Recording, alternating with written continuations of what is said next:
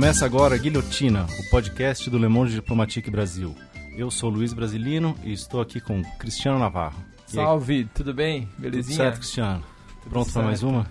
Pronto para mais uma. Muito feliz de falar de coisa boa hoje. Vamos falar de cinema, vamos falar de coisa boa. Bem, olha aí. Também Pertinho tamo... do carnaval.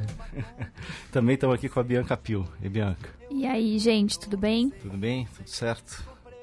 Bom, antes de começar o programa, lembrar que agora a gente tem um e-mail, né? Que é o guilhotina arroba diplomatique ponto org ponto br. É, para quem quiser mandar mensagens, críticas, sugestões. É, vamos lá pro programa, Cristiano. Você vamos. não quer apresentar aí o nosso convidado de hoje? Vou apresentar ele sim, Luiz. Para o nosso terceiro episódio da segunda temporada, recebemos... Segundo episódio, né, Cristiano? Segundo episódio é, da tá terceira ansioso. temporada. É um problema de agenda.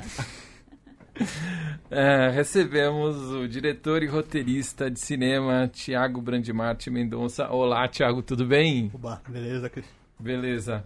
O Thiago estreou no cinema em dois mil e dezoito com o curta Minami em Close-Up, A Boca em Revista. Em parceria com o cineasta brasiliense Adilei Queiroz, realizou os filmes Fora de Campo e foi roteirista de Dias de Greve e A Cidade é Uma Só, que eu gosto muitíssimo. Em dois mil e doze, concluiu sua trilogia sobre A Boca do Lixo, A Guerra dos Gibis, Pio e o Filme de Pio. Thiago é integrante do coletivo Zagaia, um dos fundadores do bloco de escracho Cordão da Mentira. Entre outros filmes, realizou Entre Mundo e Esperan- Esperando Gordão. Paulistano, Thiago tem, na maioria das suas obras, a cidade de São Paulo e seus conflitos como cenário e argumento para contar suas histórias. Recentemente, seu primeiro filme longa-metragem ficção esteve em cartaz no cinema. Jovem e Feliz, um homem que grita não é um urso que dança. É, o filme conta a história de, um, de uma trupe de, artista, de artistas que, em meio a dificuldades financeiras, busca a produção artística que interfira de maneira radical na realidade. É, quando todas as tentativas falham para este, este grupo, eles partem para medidas extremas. Bem, Thiago... Vamos lá agora para as perguntas, depois dessa longa apresentação aqui. É, Thiago, Jovens Infelizes é uma ficção com, com muitos recursos é, de documentário. Filmado em meio às repressões é, violentas da polícia durante os protestos contra a Copa do Mundo.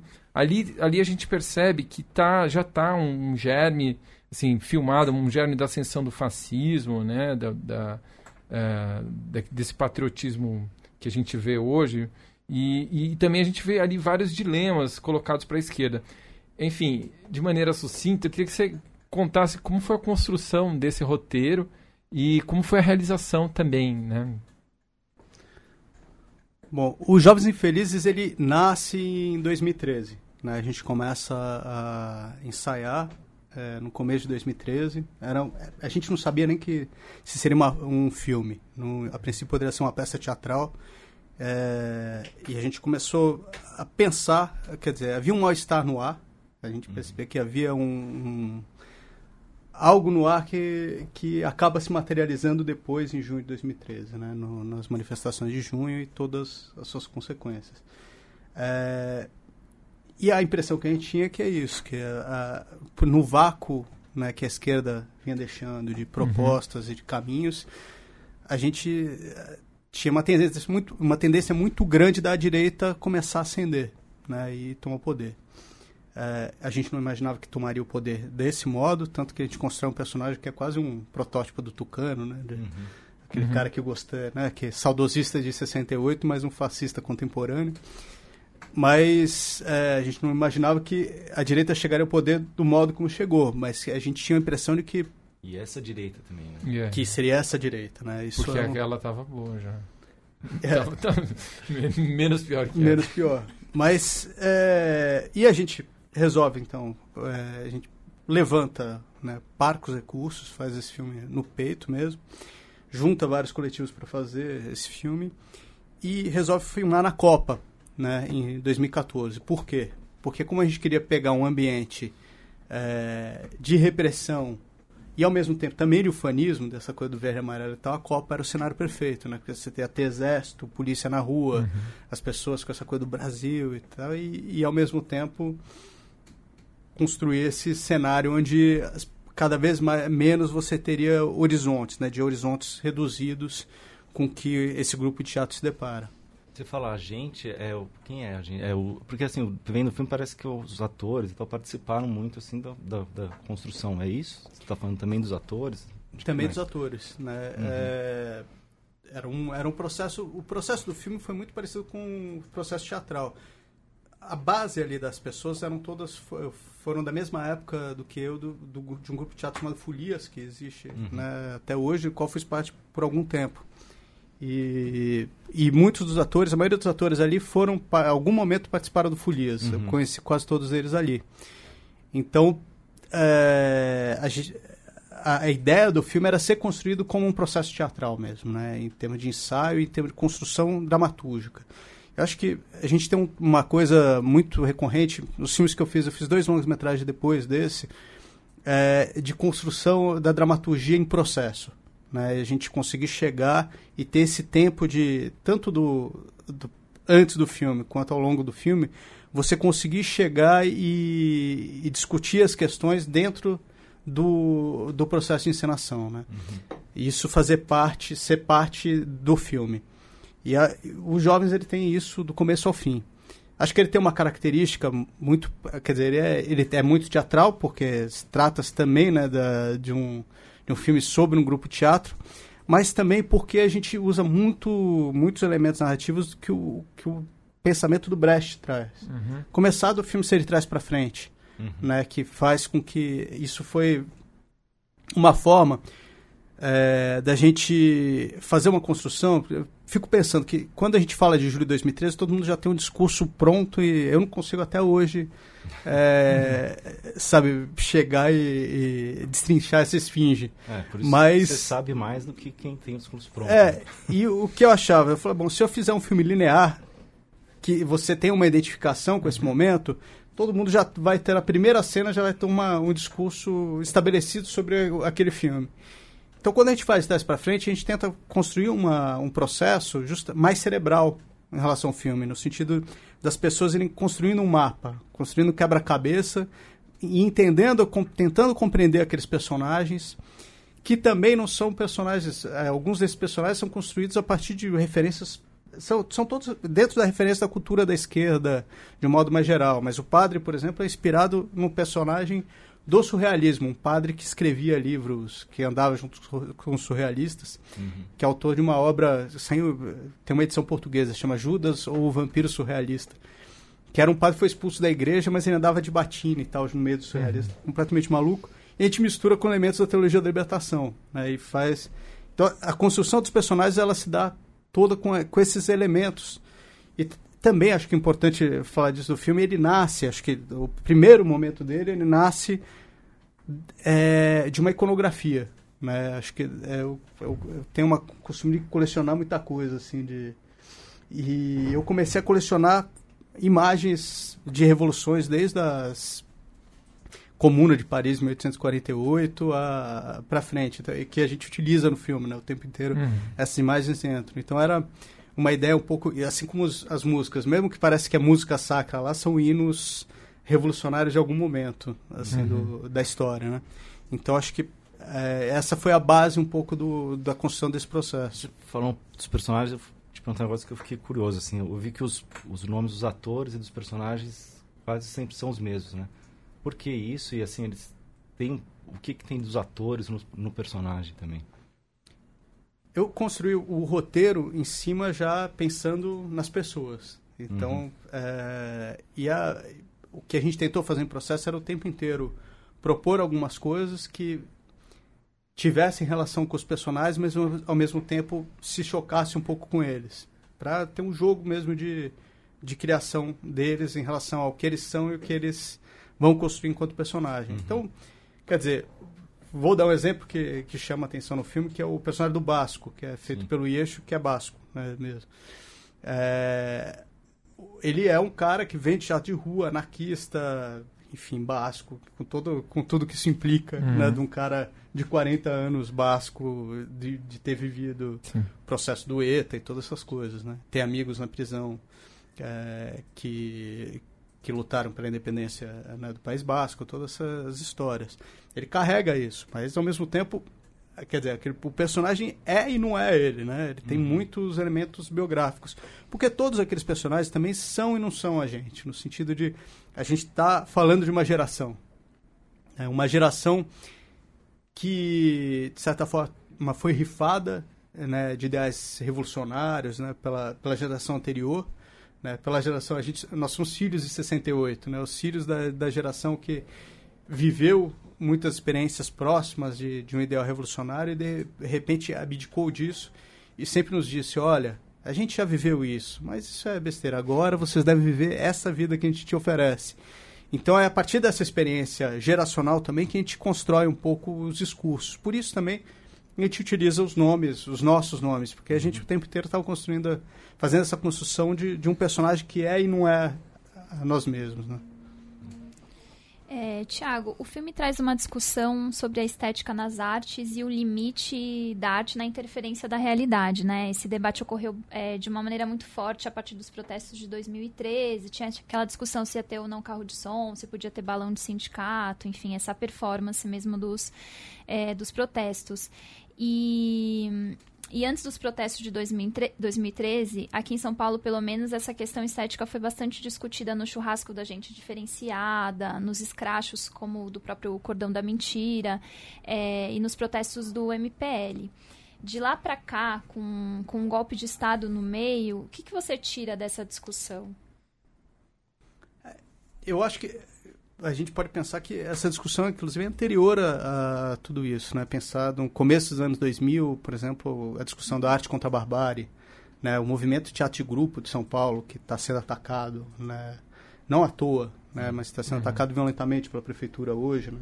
É, quer dizer, e daí, e se você for para colocar, né, o germe disso, nos anos sessenta, né, toda a discussão do teatro de arena, de um teatro, né, do Boal, enfim, toda, toda essa discussão que, que aconteceu aqui, né, em São Paulo. Então, acho que a gente tem uma tradição, né, de, um, de uma cultura, né, que, política muito forte e que, que, às vezes, a gente acaba chegando e perdendo um pouco esse fio. Né, de, então, é, quer dizer, essas discussões estão presentes e também o esgotamento de, de, desse momento, né? É, Um, um esgotamento, acho, de, de algumas é, esperanças utópicas que os grupos carregavam até então, que, que de repente entravam numa, numa encruzilhada, seja da, da própria ideia de profissionalização ou, ou de como você interferir, interferir no real em um momento em que os meios de comunicação têm um, um poder que é, né, que é colossal, então é muito difícil.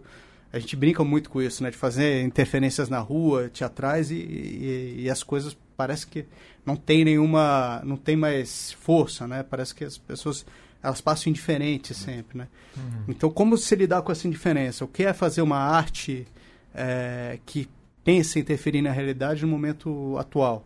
Acho que a gente dialogava muito, então, com essa tradição também do teatro de grupo, mas também a gente pode pensar no próprio cinema, mais de, de cinema de invenção de São Paulo, e todo esse que está no filme, né? Seja na, na imagem do filme do Carlos Achenbach, seja no Tonati falando no filme. Enfim, são referências muito fortes para a gente. É, eu acho que o que a gente tentou pensar um pouco no filme é... como lidar com esse limite, sem ter respostas mesmo, né? Uhum. Mas tentando chegar e, e, ao mesmo tempo, apontar que a gente está vivendo esse momento de contradição. Como, o, o, que a gente, o que a arte pode responder para isso? É. Né? Então, Thiago, porque, na verdade, eu, assim, eu também percebo que esse, esse debate, ele extrapolou... É um debate que, acho que ali, naqueles protestos, pela primeira vez, ele extrapola o ambiente do, da discussão estética... do ambiente que é artístico, e ele vai para as ruas e alcança uma grande, uma grande parcela da população. Assim, queremos participar e etcétera. Quer dizer, ninguém está aqui para ser, para estar tá segurando, quer dizer, ficar de, de, sob o guarda-chuva de balão, de sindicato, etcétera.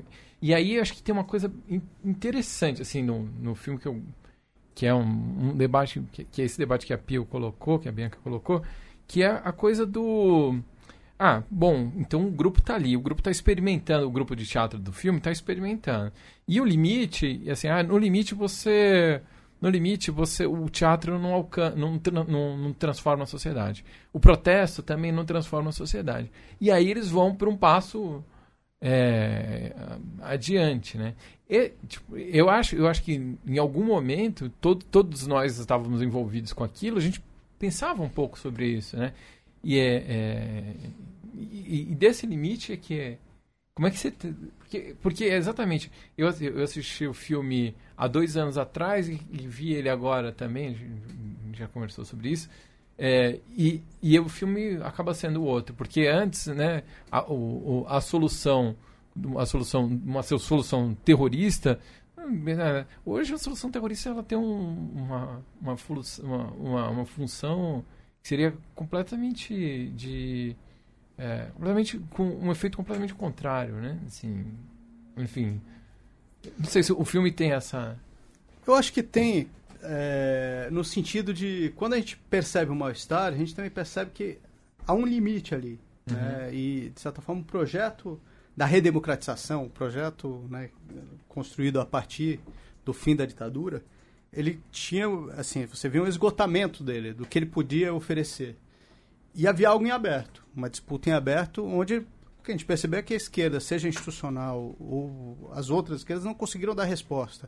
E esse espaço foi ocupado pela direita. Uhum. No momento Perfeito. que a gente faz o filme, a direita ainda não havia ocupado espaço e ainda existia, ao menos na nossa cabeça, ainda existia um espaço em disputa. Por isso que quando uhum. esse filme passa pela primeira vez, e foi um pouco antes do golpe é, da uhum. Dilma, Sim. É, ele, ele era catártico. Né? As pessoas chegavam e viam nele uma, uma esperança de reação, uma coisa que acho que não está no filme, estava nas pessoas. Elas esperavam, elas precisavam de alguém para falar, olha, vamos, porque a gente estava ali já, assim... Mas ali a, a, o processo ainda estava em aberto. Né? Uhum. Hoje, quando a gente vê o filme, não, a gente foi derrotado. Né? Assim, é, ver esse filme hoje, acho que tem uma... Tem um, eu, sentido, eu também não via desde dois mil e dezesseis, o filme fui ver agora, quando passou no cinema.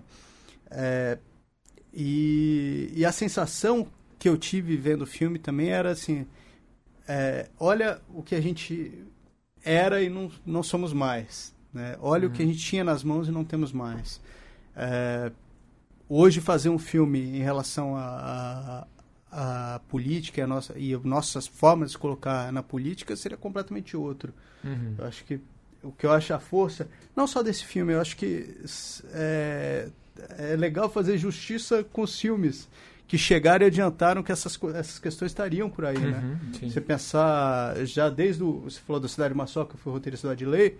A Cidade Maçó já terminava. A última cena do filme era um candidato popular de um partido da Correria Nacional andando para a esquerda e vendo a, a carreata gigantesca da Dilma pela direita, né? De, quer dizer, era, era um...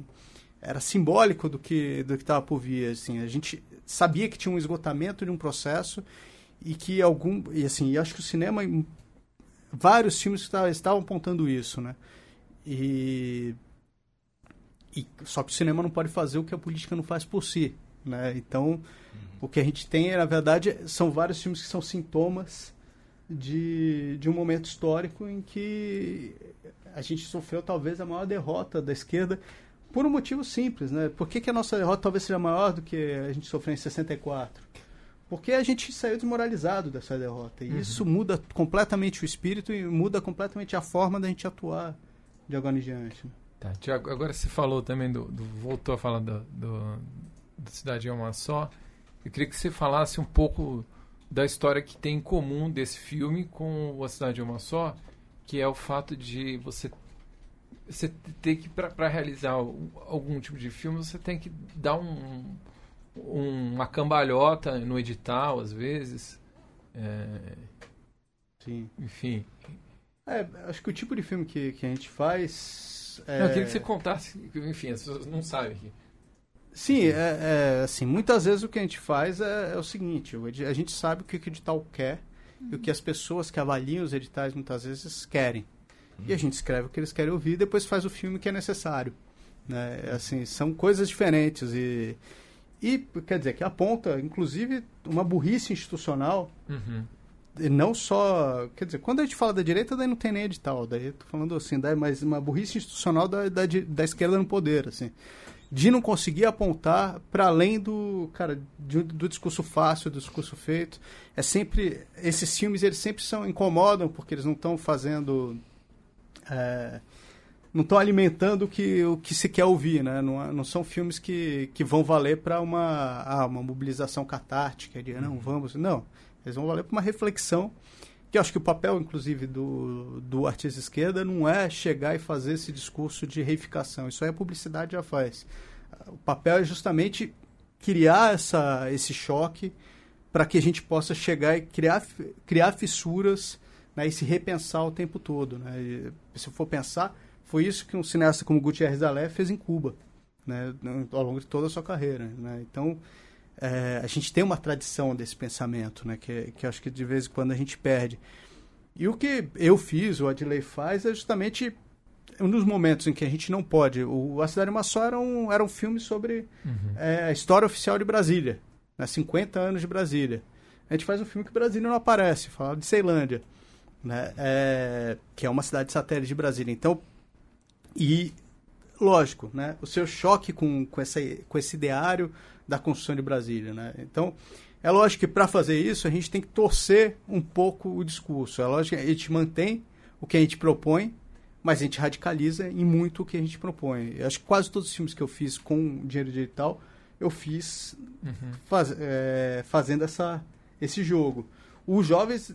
não tinha nem possibilidade dele conseguir edital, então a gente já fez com, com uma outra forma de financiamento, né? Com recursos próprios uhum. e com uma, com uma outra lógica.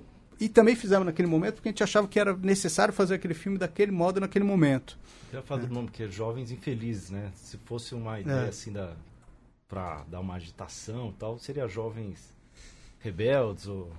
É. Jovens contestadores, sonhadores. Esse título, acho que o Jovens Infelizes, ele tem, ele tem uma característica que é desse filme específico, não é uma característica minha necessariamente, mas é um filme é, de citação, do começo ao fim. Né? Então, o Jovens Infelizes é um texto do Pasolini, né? por, isso, por isso é o nome. E é um texto do Pasolini que vai falar justamente de uma geração que foi condenada pelos erros dos seus pais, o que nós fazemos menos culpada pelos seus próprios erros. Ele vai fazer uma relação com a tragédia grega, né, e falando, bom, eu achava que aquilo lá era uma coisa do arcaico, né, e de repente eu olho hoje a minha geração, ele está falando da geração dos anos setenta na Itália, e eu os condeno.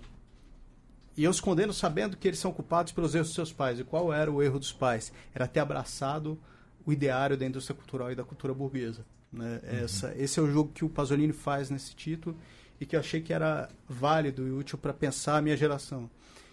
E o subtítulo, né, o, é. Um Homem que Grita Não É um Urso que Dança, é um verso do Aimé Cesaire, que é um poeta né, anticolonialista é, importante, também muito ligado ao surrealismo, que, que me parece a, a sua leitura, e toda essa leitura, inclusive descolonização, ela é muito útil ainda para a gente pensar a cultura, né, pensar hoje, né, quando todo o cinema, que está todo mundo o tempo inteiro falando... É, de, só de a gente está sempre falando da recepção dos festivais internacionais, de qual o autor é, é, é respeitado lá fora e vai fazer um filme uhum. internacional, quando vamos de novo ao Oscar, esse tipo de coisa. Até para pôr agora o filme no cinema, em, mesmo em salas públicas, você tem que chegar e ficar disputando nas salas públicas com, com os filmes do Oscar. Então, assim, a, a nossa, esse lugar de colonialidade, ele é latente, né? Então, a gente tem que, acho que é importante voltar a discutir um pouco isso. Uhum. É, preciso descolonizar os pensamentos, né?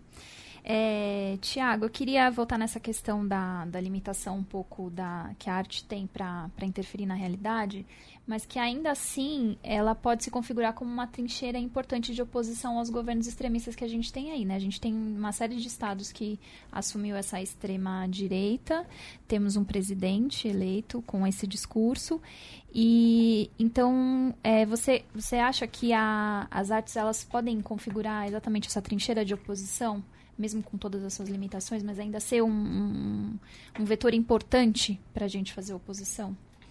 Eu acho que sim, mas daí é, se trata de fato de disputar o imaginário, né? Uhum.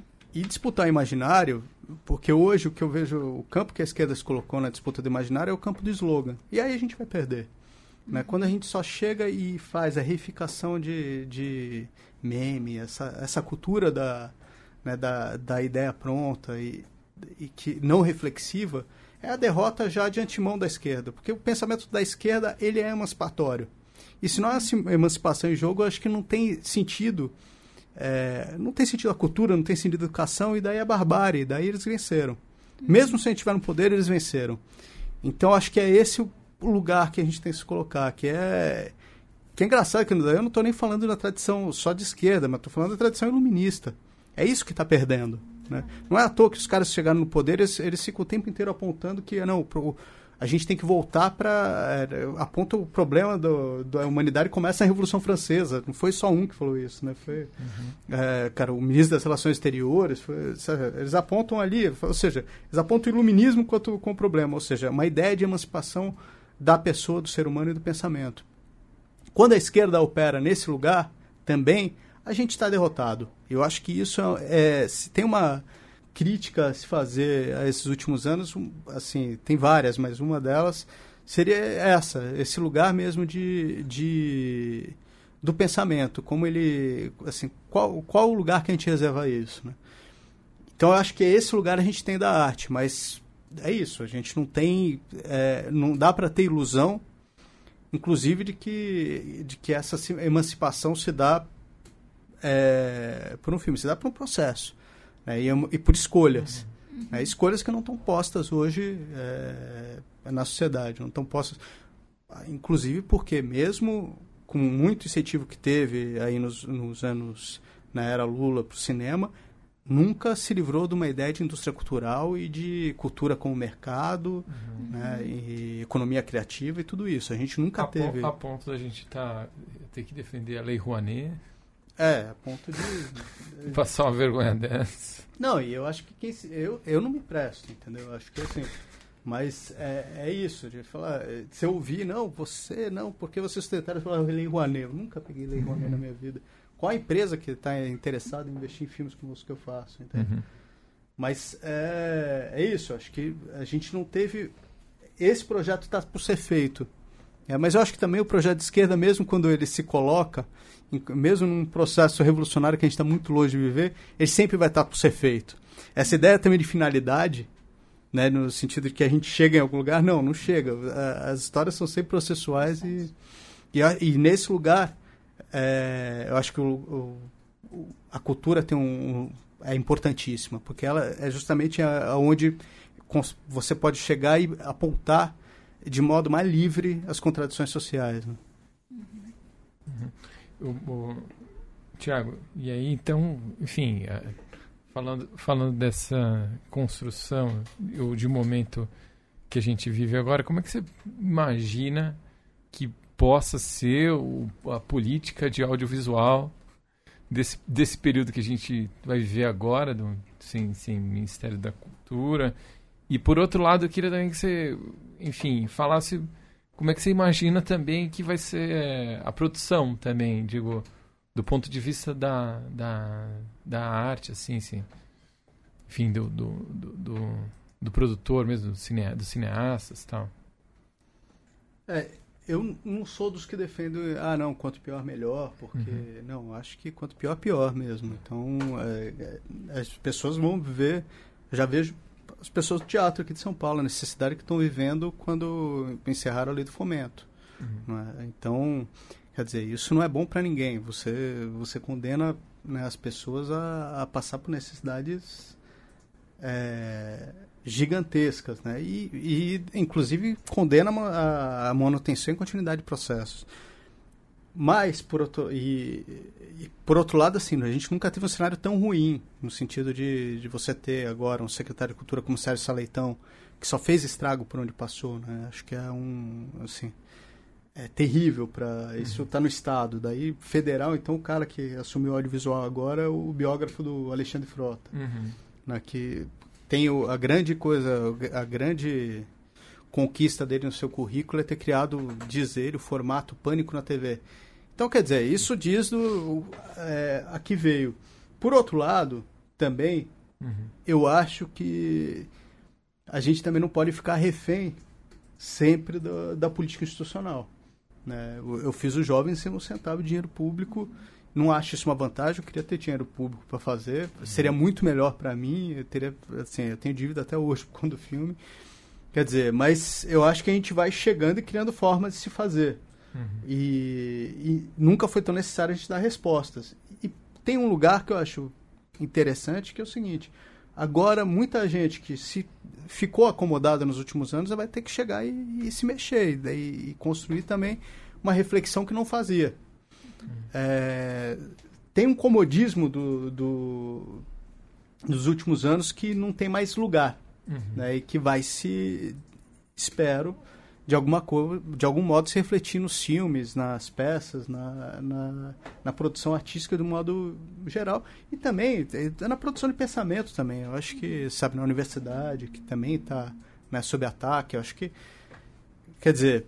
sem ser poliana e, e falar, não, vamos ver o lado bom, mas, mas pensando que, que, assim, a gente tem uma responsabilidade enorme, né, de, de dar respostas, né, de, e nem tanto de dar respostas, mas de contra-atacar, porque a gente está sendo atacado, a gente precisa contra-atacar, a gente precisa, uhum. Os filmes precisam existir, uhum. né, e precisam, é, e precisam incomodar, né, acho que essa, esse lugar de, de combate, ele nunca foi tão importante, né?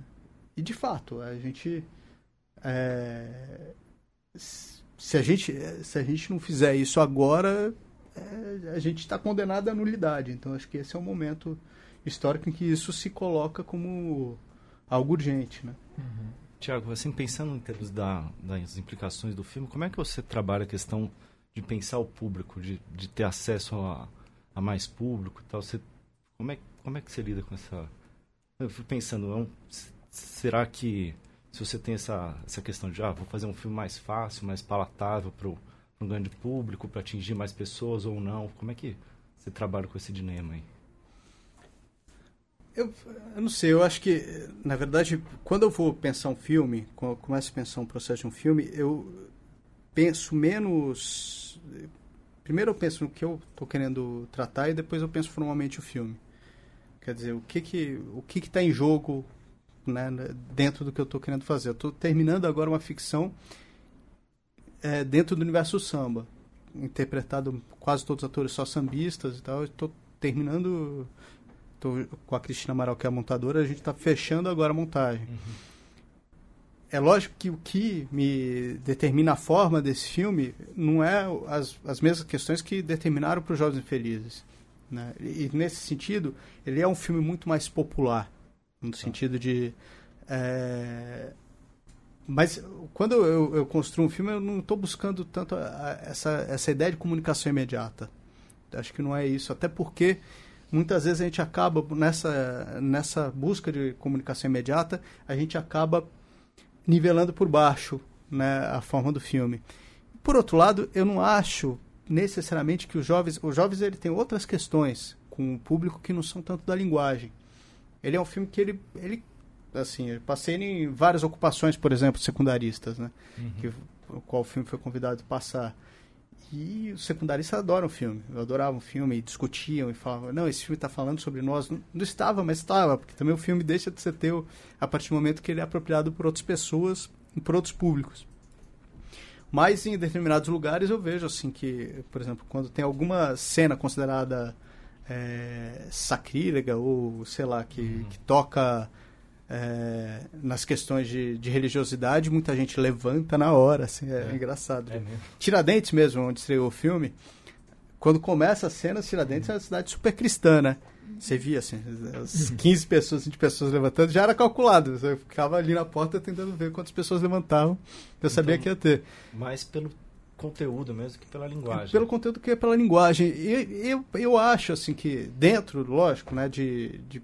Muita gente me pergunta, ah, mas você cita o Beckett em determinado momento, as pessoas não vão entender.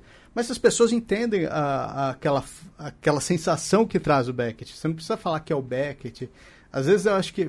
Quer dizer, a forma como você construi, constrói é, dramaturgicamente a cena fala muito, muito mais do que a identificação em si. Agora, lógico que uma pessoa que conhece aquele texto vai poder chegar e ter uma relação diferente do outro. Mas muitas vezes a pessoa que tem aquela experiência, sei lá, no, de, da, da espera, numa situação limite, também vai ter uma leitura que é completamente diferente, independente de, de qual seja o ponto de partida da cena, né? Uhum. Então, isso, eu acho que, quer dizer, lógico que algumas pessoas vão identificar coisas do Guy Debord no filme, porque leram o Guy Debord, porque sabem que é uma citação. Mas quem não identificar, vai, o que está falando o filme, o que eu, eu utilizo do Guy Debord lá, pode ser é, apropriado sem você conhecer, sem ter feito a leitura. Então, acho que uhum. esse jogo o filme tenta fazer. E é lógico, eu sei que não é um filme para grandes públicos, e, e ele não foi feito para isso, ele não foi feito num modo de produção que ele, ele tem uma linguagem muitas vezes experimental, ele, assim, ele, ele carrega toda essa, essa ideia de experimentação, inclusive do começo ao fim, mas eu acho que ele, ele cumpre o, o seu lugar de, de dialogar e de fazer as pessoas pensarem. De sentir, sem também né? sentir, né? de é um sentirem sente, e sem chegar se e também muito. Determinar o que as pessoas devem pensar. Eu acho que o que eu acho divertido do filme é que as leituras que as pessoas fazem são completamente diferentes a partir também do, do seu ponto de vista, do lugar que está pensando. Uhum. E ele, o filme está aberto o suficiente para isso, e por um, entre outras coisas, porque também eu não tinha respostas para aquele momento. Eu acho que a gente vivia um momento é, de de angústia por não saber para onde ir. E essa coisa, né, do Esperando o Gordão, né, que é o Esperando o Godô, é isso, né? A gente estava lá esperando algo que não vinha e não veio, né? E, e deu no que deu. Mas, é, então, acho que tem um pouco esse lugar. E, ao mesmo tempo, o que eu acho mais importante, que eu vejo pouco dos meus pares fazendo, é você ir passar os seus filmes, sim, sabe, em outros lugares e dialogar. Eu tenho mais vontade agora, que a gente está passando para outros estados, de, de, assim, de conseguir passagem para poder passar o filme, para participar pelo, ao menos de um debate, do que, ah, passei em dez capitais, mas, porra, não tive em nenhuma delas. Eu tive essa sensação, por exemplo, quando eu fiz filme, um, uma série para T V infantil. Eu sei que nunca um filme meu foi tão visto, mas é como se ninguém tivesse visto, porque eu não tenho nenhum é, é, contato direto com as pessoas. Uhum. Nesse sentido, talvez eu, tenha, eu seja ainda... Eu penso cinema com a cabeça do teatro, sabe? De, mas eu sinto muito a, a, essa necessidade de... De fato, quer dizer, tem algo a mais, que é, é, tem o segundo momento, que é o momento de conversar, de pensar, de aprender, de aprender com, com a forma como as pessoas veem o que você está fazendo, entender o que dá certo e o que não dá, enfim. É, entender como o filme fala em momentos históricos diferentes. Acho que é esse experimentar o filme nesse outro momento, para mim, é muito importante também. Né? É, Thiago, eu queria perguntar também um pouco sobre uh, o cenário nacional, né, de filmes. Né? O cinema pernambucano se consolidou muito, né, como, como referência brasileira mesmo de, de produção. E por que, que você acha que isso não acontece aqui em São Paulo, que circula mais, mais grana, enfim, tem mais dinheiro? Porque Pernambuco tem... Há muitos anos tem, tem assim, um, um patrocínio sólido, para às vezes com mais dinheiro do que em São Paulo, sendo Pernambuco, o estado de Pernambuco tem menos pessoas que a cidade de São Paulo, eles têm mais dinheiro e, para além disso, eles têm foco. Eles estão eles estão incentivando a produção independente. Eles não estão incentivando a comédia estúpida, eles não estão incentivando a, o filme, o blockbuster. Não, tem um, um lugar ali. Cê, tem várias, vários tipos de produção independente que estão sendo contemplados lá. Você né? tem, sei lá, de filmes é, mais que a gente poderia falar assim, não, beira comercial, filmes completamente experimentais. Mas todos dentro de um, de um lugar que não é das grandes produtoras, uhum. que não é do grande capital. Então, acho que Pernambuco ele conseguiu chegar e identificar isso. Eu lembro, tinha uma, uma, uma pessoa que chama Carla Francini, que era secretária do audiovisual, na época do Ariano Suassuna, que eu conheci, que é uma pessoa muito legal, que agora acho que está, inclusive, fazendo produção de filme. Tá. A Carla, eu lembro, porque eles têm vários festivais também, então a gente ia muito em festivais e ela estava sempre lá. Ela conhecia cada diretor de Pernambuco pelo nome, sabia o que fazia, qual era a linha, e, ou seja... É, ele era alguém que entendia do que estava falando. A maioria das pessoas que trabalham hoje, que, que comandam as políticas de cinema, elas não têm a, a menor relação com, de fato, com a reflexão sobre cinema. Elas têm uma relação com a reflexão sobre o mercado, o que faz com que a gente tenha uma cultura pífia, né? Uhum. É, isso reflete toda uma estrutura de produção. Se, for, se você for pensar, São Paulo, nos anos setenta, uhum, era o coração do cinema experimental brasileiro, sim, né?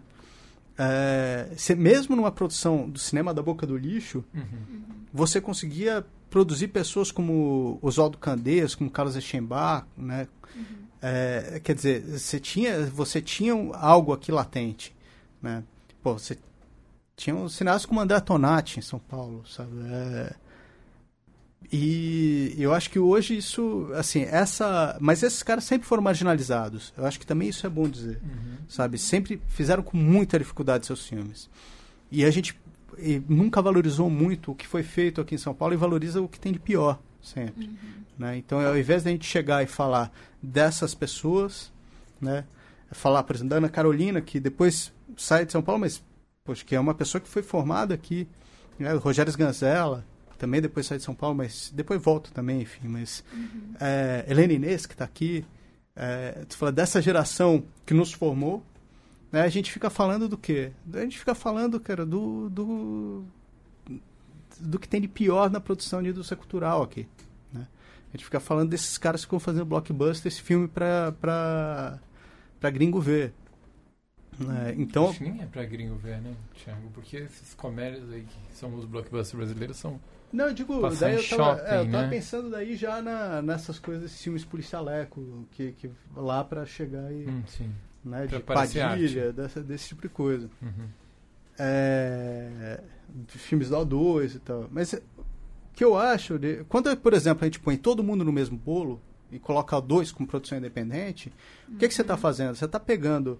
o pessoal que está na ponta dessa cadeia, o pessoal do cinema mais experimental, e deixando a deriva. É isso que a política pública em São Paulo faz há muito tempo. Uhum. É, deixa as pessoas à míngua.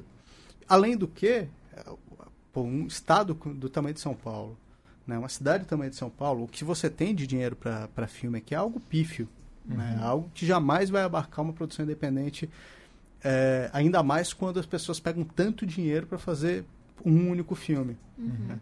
Eu acho que é imoral pessoas fazendo filme com dez milhões, com, sabe, com, é, é completamente imoral. Sim. E, né, para um país pobre como o Brasil, eu acho que não, nada justifica. E tantas, tantos autores importantes que não conseguem filmar, né? Então, eu acho que a gente, a gente vive essa contradição, que só pode ser resolvida quando a gente tiver uma política pública de fato de cinema. É isso que Pernambuco fez. Uhum. Né? E não é à toa que o cinema deles, você tem três, quatro gerações já de diretores continuamente fazendo seus filmes, cada vez surgindo outras pessoas, né? Eu lembro quando eu lancei o Jovem, estava o Tião, que fez o Animal Animal Cordial, se eu não me engano. É, mas, mas o Tião é um diretor super talentoso, estava lá em Tiradentes também, que, fazendo seu primeiro longa-metragem. Já uma nova geração aí de diretores que, sabe, que, que mostrando um trabalho também com muita experimentação, muita reflexão. E a gente tem isso em São Paulo. Mas quando que um cineasta, por exemplo, que nem o Lincoln Pericles do Capão Redondo, vai ser, vai ter algum reconhecimento dos fomentadores da cultura aqui, né? Uhum. Então, mesmo acho... ele tendo reconhecimento em festivais e mesmo tal. Mesmo tendo reconhecimento que, que isso em é um, festivais. Isso, isso é uma coisa que, por exemplo, acontece... Eu acho que acontece um pouco que eu, com a sua obra, né, cara? Assim, enfim, as dificuldades... É, um dos filmes que você... Enfim, que você realizou e que, que produz que, e, e que eu gosto muito também é o Entre Mundos, e, e que, que eu acho impressionante que esse filme tenha, não tenha o tamanho que ele... Mas eu acho que reflete um pouco esse cenário que você, que você coloca aqui, da, enfim, do, da, da, da, do reconhecimento, do, do que se reconhece no cinema e tal. É engraçado que o Entre Mundo hum. talvez seja um dos primeiros filmes a, a identificar essa nova direita. Né? E a gente identifica onde no filme. O filme Entremundo é um filme que fala sobre uh, aquele bairro onde, né, que se chama Vila Andrade, onde isso fica... É bom ser, eu estou falando é, aqui, mas é legal ser apresentado também um pouquinho. É, ele, é, o Vila Andrade, ele fala sobre... É um dia num bairro que, chama, que você tem de um lado, né, mansões e apartamentos no Morumbi, e num buraco, assim, do outro lado, você tem uma das maiores favelas de São Paulo, que é Paraisópolis. Uhum. Então, é um dia nesse espaço. E uma das coisas que a gente cons- pegou, e por acaso, nesse filme, foi uma reunião dos conselhos de segurança do bairro, né, o Conseg. E daí, a minha ficha caiu. Né? Uhum. Ali, a direita estava se organizando. E, e a gente pega isso no ato. É impressionante, né? Assim, eu fico pensando como é que as pessoas falar, falavam aquelas coisas, assim, né? Para quem não viu, né? São pessoas nessa reunião de, do Conselho de Segurança falando com um major da P M, uma coisa assim, e meio que cobrando ele ações mais repressivas, mais violentas Violência, contra a população de, né? de é. Paraisópolis, no sentido de assim, por que que vocês, o exército não pode invadir aí? Por que que as Porque pessoas não saem granada? daí? Exatamente, e as pessoas sabendo que a gente está filmando, é. sabendo que tento, deram autorização e falavam aquelas barbáries. Então, quer dizer, hoje, quando, depois, é engraçado, em dois mil e catorze eu fui filmar uma manifestação, foi uma das primeiras manifestações pró-ditadura, né, que uhum. a gente, e fui filmar para registrar, falando, bom, em algum momento isso vai ser importante, eu vou... E eu vi umas, pelo menos duas ou três pessoas que estavam nessa reunião do Conselho de Segurança do Morumbi lá. E depois eu vi de novo, no, no impeachment, né, na, na, no golpe com a Dilma, estavam ali e tal. E daí começaram a ser pessoas que, que eu fui reencontrando nessas situações, né, de sempre de verde e amarelo. Lá e, então, quer dizer, não tenho dúvida em que votaram para presidente. Mas... É, ali esse germe da, do fascismo estava colocado ali nessa relação, né, da, da, dos, das lideranças da polícia, dos chefes da polícia, com a sociedade civil organizada, entre aspas, mas né, as, as burguesias locais de cada bairro. E como essas pessoas se comunicaram depois e formaram o que formaram aí, né? E, e daí você pensa o perigo disso. Porque não se trata, a partir do momento que esses caras estão associados à P M, se trata de um exército, para, de um exército militar, né, é. contra a gente. Não é à toa particular, que... Né, de, particular, né? De defesa de patrimônio. É, então. E, e de, não é só de defesa de patrimônio, porque uhum. se você vai lá e defende é, alguma ideia diferente, fala, não, a gente te conhece, você é comunista, eu te falo Sim. isso uhum. tranquilamente. Hoje, as pessoas perderam os pudores, né? Mas eu acho que o Entremundo ele consegue chegar, ele conseguiu por acaso, não foi uma coisa, não foi pensado, eu só fui entender isso alguns anos depois, ele conseguiu antever esse fascismo que se aproximava. E esse filme, você pensou isso, assim, vou mostrar a desigualdade, porque é um, é um filme muito cru, né? Porque acompanha um dia na, na vida lá desse bairro, mostrando cenas é, intercaladas entre as pessoas classe média, ricas, e a, a, a população... de Paraisópolis. Então mostra a pessoa tomando café da manhã, depois indo para a escola, uns vão para a escola particular de, de carro, outros vão de ônibus para a escola pública, e você vê a diferença é, é gritante no dia a dia inteiro, né? Esse é o primeiro filme que, que eu fiz que prescinde de fala, não tem é. quase fala, o que uhum. tem é as pessoas falando ali, mas em nenhum momento eu entrevisto ninguém, né? A gente só fica olhando mesmo, né? É... Porque justamente porque essa, a desigualdade no Brasil é tão latente, é tão... absurda, que eu falei, bom, basta a gente mostrar, né? A inspiração desse filme são alguns filmes, é, estão lá atrás, são do cinema mudo, né? São filmes que nem o, o Berlim, Sinfonia de uma, de uma Cidade, São Paulo fez também um seu, né? Que é o São Paulo, Sinfonia de uma Metrópole, uhum. meio nesse mesmo sentido. Alguns filmes do... O, mesmo O Homem com uma Câmera, do Vertov, que fazia um pouco isso, né? Um dia na, na vida de uma cidade. Eu me inspirei um pouco nessa, nessa na cultura desses filmes, né, na, na formulação desses filmes, para tentar construir essa, esse trabalho. Que é um trabalho engraçado, que teve muita circulação internacional, muito interesse, uhum, passou em alguns festi- principais festivais de documentário do mundo, mas no Brasil passou pouquíssimo. E eu, eu fico pensando que, que é um filme ainda, né, da... o fim da era Lula, começo da, do governo Dilma, como a gente não queria ver o que estava na nossa cara, né? Uhum. Então, tudo que se chocava com isso, eu acho que, não, vamos... Não, legal, mas vamos deixar para depois esse filme, porque, porque essas, essas discussões não... É melhor a gente chegar e não colocar agora, né? E eu acho que esse filme ele foi um pouco deixado de lado agora, mas é engraçado que ele renasce, né? Agora todo mundo quer passar o filme porque está mostrando algo ali que, que já estava visível, mas ninguém queria ver. Eu tinha pensado em duas questões. Primeiro, que essa pauta da segurança, eu acho que a direita e a esquerda se alinham bastante. Não dá para a gente dizer que, nossa, que a esquerda é tão radical assim, que a direita é tão radical assim, sendo que a esquerda também, né? O governo Lula foi o que mais construiu presídios, os presídios federais, enfim. Então, acho que é uma questão que a gente tem que colocar em perspectiva, né? Que é uma pauta que aproxima muito esses dois lados, entre aspas, né? Por mais que sejam super heterogêneos, né?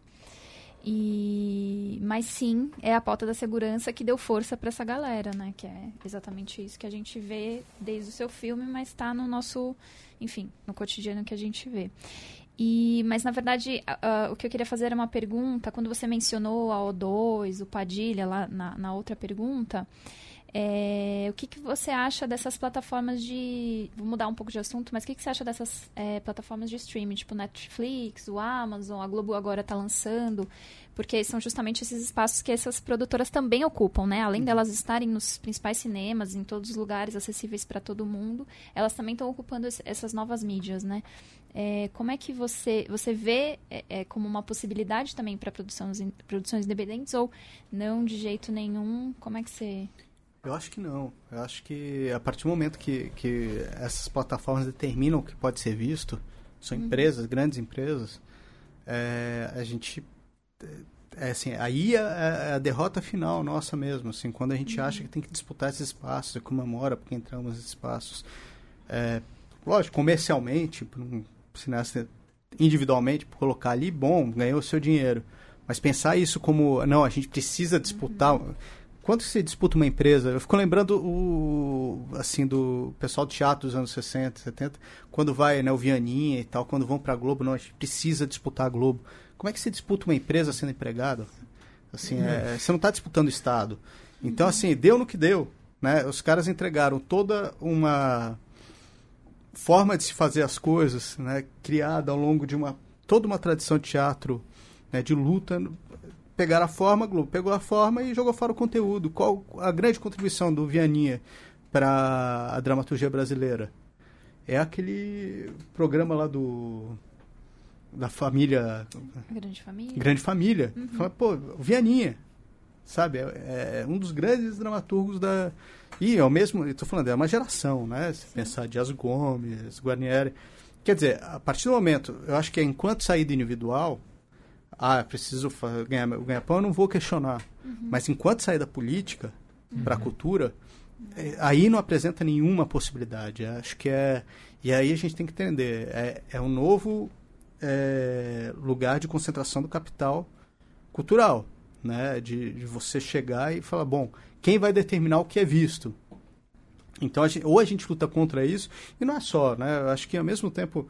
Lógico, a gente está todo mundo nesse bolo, né? É Google, é YouTube, a gente está falando de, de grandes, grandes conglomerados, grandes, né, transnacionais que dominam todo o capital simbólico do mundo, né? E se a gente não entender que eles são nossos inimigos, né, porque eles concentram a informação e podem chegar, inclusive, mediar o que vai ser visto, o que não vai ser visto, o que vai ser mais isso, o que não vai ser mais, sabe, o que vai ser menos, o que aparece o tempo inteiro como destaque e o que não aparece, e não é só uma questão de capital, é uma questão ideológica, uhum. né? E se a gente não conseguir entender o funcionamento disso, a gente está derrotado de antemão. Quando eu vejo as pessoas discutindo é, essas plataformas como se elas não fossem empresas, como se fossem espaços, eu falo, bom, a gente está lascado, porque é uma cegueira, né? E é uma cegueira da, da, enfim, do, de todo o pessoal do cinema que, que eu acho que é, assim, é inadmissível mesmo, assim, né? A despolitização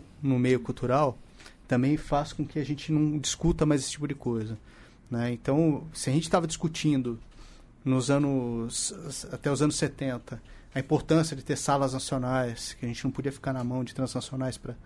Né, para a exibição dos filmes e tal. Hoje a gente não só mais não discute isso, a, maioria, a maior parte do parque é, de exibição do Brasil está na, na mão de empresas estrangeiras. A gente não discute, por exemplo, que quase todas as salas no Brasil você tem que pagar o aluguel do projetor para poder passar seu filme, e isso é passado para o diretor de cinema, né, para hoje você passar em qualquer sala aqui da, paulista, com exceção do Cine Sesc, do Instituto Mundial das Artes, mas qualquer outra sala aqui você tem que pagar trezentos e cinquenta dólares para entrar na sala, né? Então, quer dizer, esse pedágio você já deixa lá de antemão. Uhum. Qual chance que você tem de, de recuperar o seu dinheiro? E para ser quem você está pagando? Você está pagando para uma multinacional. Uhum. Então, é, se a gente não começar a discutir essa relação do, do capital com a cultura, a continuar nessa ideologia tacanha, né, construída nos anos setenta, na ditadura, de que cultura é um grande negócio, a gente vai sempre sair derrotado. Não dá para a gente chegar e disputar simbolicamente nada, uhum, se a gente chegar a achar que essas plataformas podem ser aliadas de, de algo que, que não são. Elas estão aqui justamente para fazer tábua rasa de tudo que a gente faz. Thiago, é, voltando só no, na trilogia, na, na sua trilogia sobre a boca do lixo, você também apresentaria uma... um outro conflito da cidade de São Paulo que eu acho bem interessante, né? Que é, enfim, um espaço super produtivo culturalmente e que propositalmente foi abandonado, né? Enfim, é, e teve uma... E passa por um processo, enfim, de, desde do, do, do, de vários governos seguidos, de gentrificação e... E, e, é, e é, um, é um conflito ali que se, enfim, que se apresenta de uma outra forma nesses, nos três filmes, na trilogia da Boca do Lixo, né? É, eu, queria saber, eu queria saber se, se, foi, se, você foi, se isso foi pensado dessa maneira. E também é, há, há uma outra coisa muito interessante, assim, enfim, no, no filme do, no Pio, que é você se deixar dirigir pelo Pio, né? Enfim, para contar, para contar essa, esse conflito, né? Se deixar dirigir por um personagem do, do filme para contar esse conflito que é que, que parece um conflito geracional, mas que não é, na verdade é um conflito de interesse econômico ali, enfim, um, contra, contra, contra a cultura, essa cultura paulistana que, que de alguma forma foi bastante representativa, né? É, a trilogia da Boca são meus três primeiros filmes, né? Agora, uhum, outro dia que eu me dei conta de, de que ele é dois mil e oito, então que eu fiz dez anos de... Como dire, fazia já vinte anos que trabalho com cinema, dez anos que eu sou diretor, que eu dirigi meu primeiro curta. É, e quando eu fui fazer... Uh, falar, bom, vou dirigir meus filmes agora, é, veio uma, uma coisa que o Carlos Achenbach, um diretor importante aqui de São Paulo, me falou. Falou, olha, você vai fazer teus primeiros filmes, fala de algo que fosse, seja muito próximo de você. Uhum. E eu cresci no centro de São Paulo, então aquela memória ali daquele espaço é, é muito viva para mim, né? Eu, desde moleque, eu frequentava a Rua General Osório porque, enfim, eu cresci na cultura de escola de samba e ali era o lugar onde tinha os instrumentos de música, onde as pessoas faziam muitas rodas de samba, roda de choro. É, e ali do lado, acabei por acaso chegando ali na Rua do Triunfo, onde se juntava o Zelinho do Cinema, levado por um amigo meu que frequentava muito ali. E, bom, o Pio é, é isso, é, é quase a crônica de encontro, né? Acho que é um filme que eu tenho muito carinho, porque o Pio era muito meu amigo também. Eu acho que, é, eu acho que o filme é um pouco a crônica dessa amizade, né? E que fala de duas formas de fazer filme também, né? Que eu tento incorporar ali. Mas era uma aposta, eu apostava que se eu chegasse lá e fosse fazer um depoimento do Pio, ele ia começar a me dirigir. Por quê? Porque o Pio, ele ficava o dia inteiro sentado ali naquele boteco, lembrando como era fazer os filmes, onde punha a câmera, onde tinha que fazer. Ele tinha muito uma coisa de ensinar pra gente. Não, se você tá aqui, você tem que pôr a câmera aqui. E ele tinha essa coisa que eu acho muito linda, que ele foi diretor de, acho que, doze filmes do Mazzaropi. E era um caipira italiano, então eram, eram dois caipiras lidando ali, eram, era muito engraçado ouvir as histórias que ele contava, né, do Mazzaropi dele. E era, era um pouco isso, era uma aposta de que se eu chegasse, se ele visse um, inseguro, tentando, ele ia querer me dirigir, pra, até para ajudar, mas ele ia querer chegar e falar pra gente como fazer. E o filme, é, e deu certo. Talvez se, eu não tivesse, se essa aposta não tivesse dado certo, não teria filme, né, mas...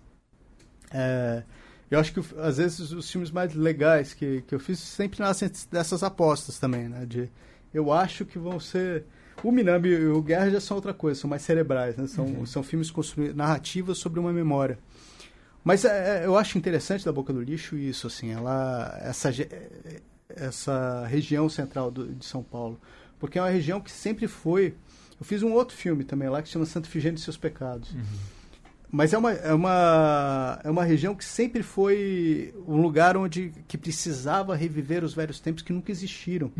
Porque aquela região, no século dezenove, era a região de prostíbulo. Né? Era onde os caras que estudavam no Lago de São Francisco, eles iam para o outro lado, né, do... Do, do centro ali, do vale, que, que, que era ali, ali não era, era uma área de, é, de, de negros, ex-escravos que, né, trabalhavam, né, na, que, alguns malandros já, que não queriam entrar na, dentro do mercado de trabalho que era reservado a eles, mulheres que trabalhavam, assim, alguns prostíbulos e tal, e era é onde, por exemplo, dizem que o Álvares de Azevedo ia, né, que o Macário, aquelas, uhum, Noites da Taverna, a taverna era ali, no, naquela região.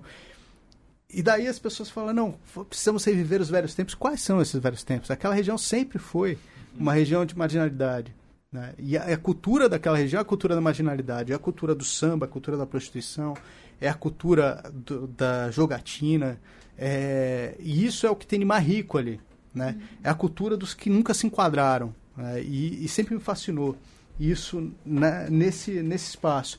Eu acho que eu peguei o último respiro, inclusive, uhum, disso. Lógico que ainda existe, mas é, eu peguei a última geração que frequentou aquela, aquela região, tanto do cinema quanto do circo, uhum, é, quanto dos quadrinhos eróticos, que também era ali que se faziam.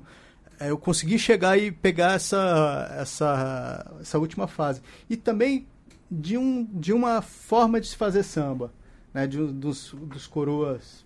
malandro e tal, que eu convivi muito, que também vem coisa aí dessa memória, porque eu, eu, no fundo eu, fiquei, eu virei meio essa coisa de ir filmando, você vai ficando virando meio arquivista, né? Você filma, eu tenho as memórias dali de desde os anos noventa que eu ia filmando e, e pegando os coroa falando de como era tal coisa, como era não sei o quê.